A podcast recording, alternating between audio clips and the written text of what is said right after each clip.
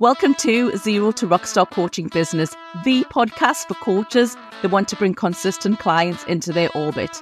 I'm your host, Leanne Sear, business coach and hype woman, ready to help you step into your big deal energy and close the gap between qualifying as a coach and creating the impact, income, and freedom that you know you're meant to have. Let's do this.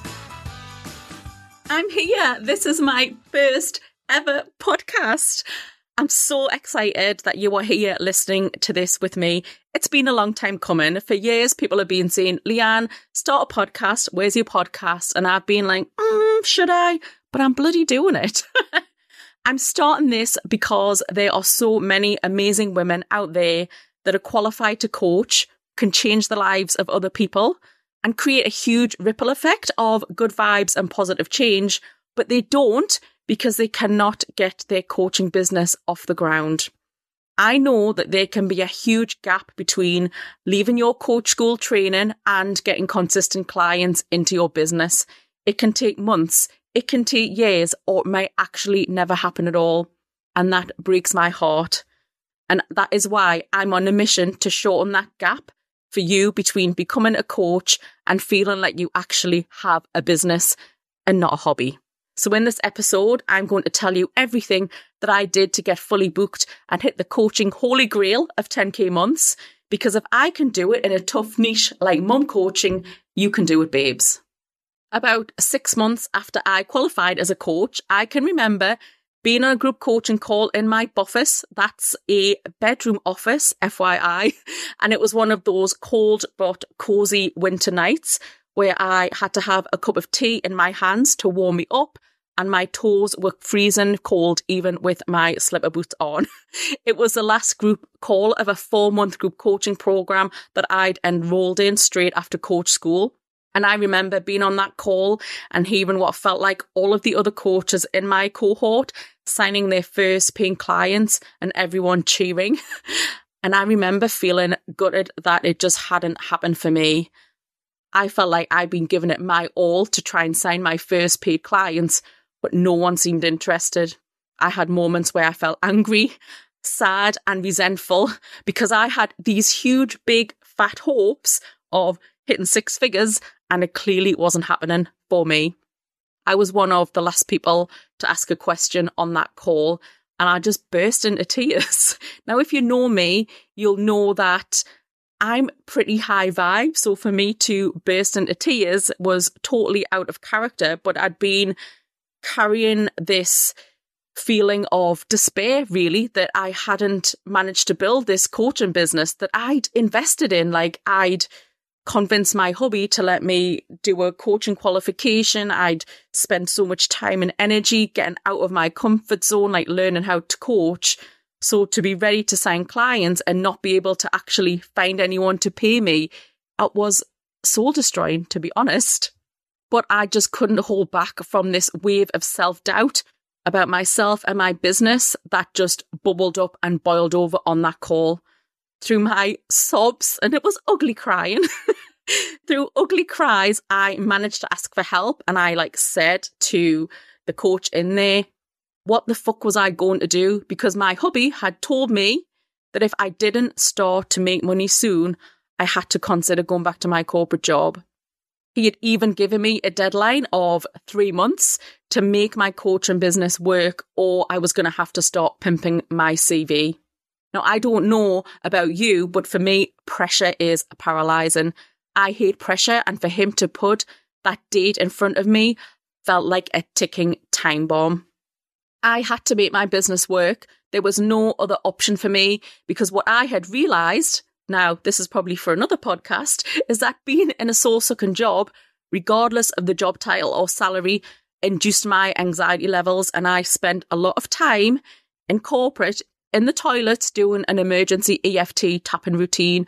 And I'd found that having a purpose like grow my business and helping others was the antidote to my anxiety. So I could not go back to that place again. Anyway, back to that coaching call. The coach gave me some incredible advice. And she said that maybe I was just being too vanilla and vague. And because I was certainly not a vanilla person, that I should try and use all of my uniqueness to stand out more. I was fully on board with everything that she said. And was so determined to give it my all. But there was this little part in the back of my brain that knew that something bigger than being vanilla had to shift if I was going to go all in in my business. And that was the thing that had been stopping me and holding me back my whole entire life. And that was my inner critic. I'm just going to take you back in a time machine to a year previous to becoming a coach. So this was in 2019. Imagine me sat in a white box room in Dubai with my therapist Nida, who was helping me work through my health anxiety. I was staring at the motivational postcards that she had on her wall in front of me, and she told me something that changed the trajectory of my whole life. She said the reason that I had health anxiety was because I didn't feel like I deserved the life that I had. Therefore, I was forever looking for evidence that something was going to go wrong. That statement hit me hard like a big slap in the face from, do you know, like one of those WWF wrestlers? Let's say Hulk Hogan. These feelings of not being worthy enough had played out in pretty much every aspect of my life up until that day. The relationships I'd had, the friendships, the university that I went to, the course that I chose, the career path that I went down, pretty much every choice that I had taken in my life had been affected by this lack of worthiness, lack of self trust, and a lack of self love. I thought that everyone knew better than me about me, which is fucked up, right? I realised that I had allowed AF inner critic that had become the soundtrack to my entire life. And you know what? From the outside, you would never ever have known. I was always happy, smiley, the brightest energy in the room. But on the inside was this dialogue in my head that was vile. the common thread was always that I wasn't good enough, and my inner critic would make some pretty bold and very believable statements as to why that was true. Over the following three months of working with Nida, I went head to head with my inner critic. I got to know it really well. And I think having that awareness of my inner critic was how I ultimately took the power away from it. Simultaneously, while learning to whip my inner critic's arse, I also started to manage my own thoughts and cultivate self love through beautiful self care practices that I had never ever done before. Because I thought self care was just far too simple to deal with the shit that I had going on in my head. but it was life changing. I was a recovering people pleaser, recovering guiltaholic, and anxiety warrior within six months. I had more headspace for my own self development journey, and I decided to follow my heart and train as a coach, move back to the UK, and quit corporate forever. I had taken my inner critic out of the driver's seat of my life and I had firmly put it in the back seat or maybe even in the boot under like, do you know the first aid kit? but when it came to putting myself out there for my business, I had not realized that my inner critic had sneakily climbed back into the passenger seat, was grabbing the steering wheel and pulling the handbrake at every single turn that I was trying to make. When I didn't sign any paid clients or make the six figures in six months like I had hoped, my inner critic laughed in my face saying, I told you so, Leanne, and gave me so much evidence that it was never going to happen for me. No one was liking or commenting on my Insta posts. None of my friends had referred me to anyone. I hadn't had an article published. The thought that kept running around in my head was that this is never going to happen for me that thought then made me feel sad and a little bit like, so what's the point? Why am I doing this if it's never going to happen for me?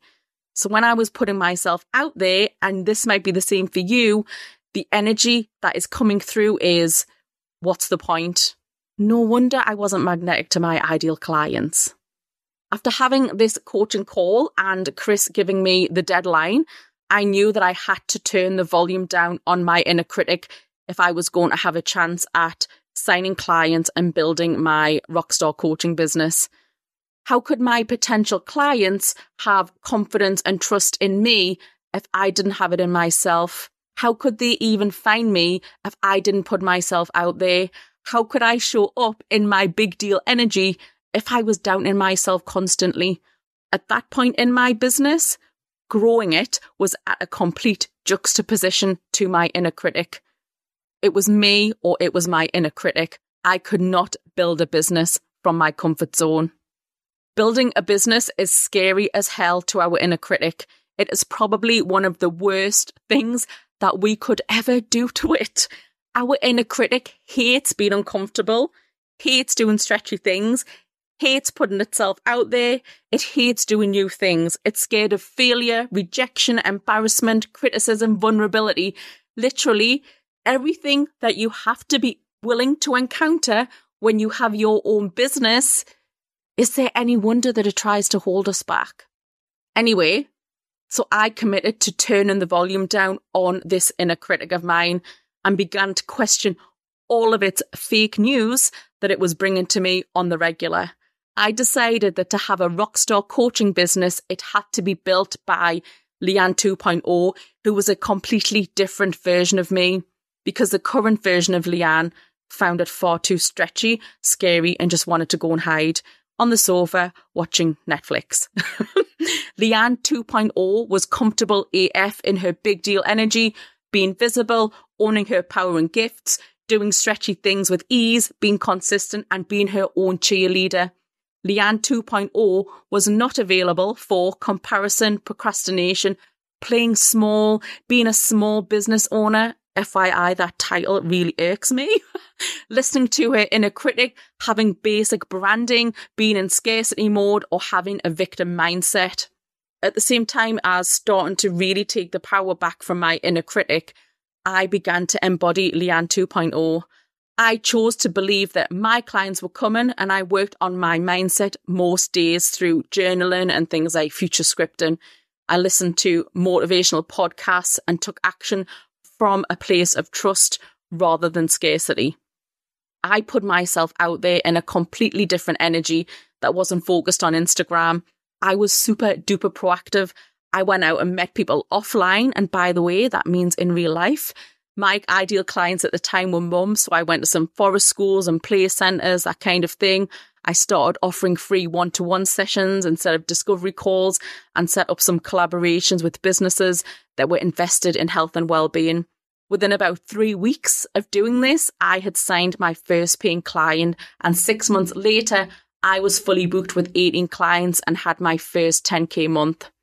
For the next two years, I worked as a coach for mums, helping them to turn the volume down on their inner critic so that they could become the mum that they wanted to be for their kids. I love helping women become cycle breakers and do the things that they never thought was possible for them, like ask for a pay rise, find a new partner, buy the dream house, set up their vision board business. And I mean a business that was on their vision board, not a vision board business some of my clients have left toxic relationships, they've raised their prices, they've stopped hating their body, they've stopped dieting.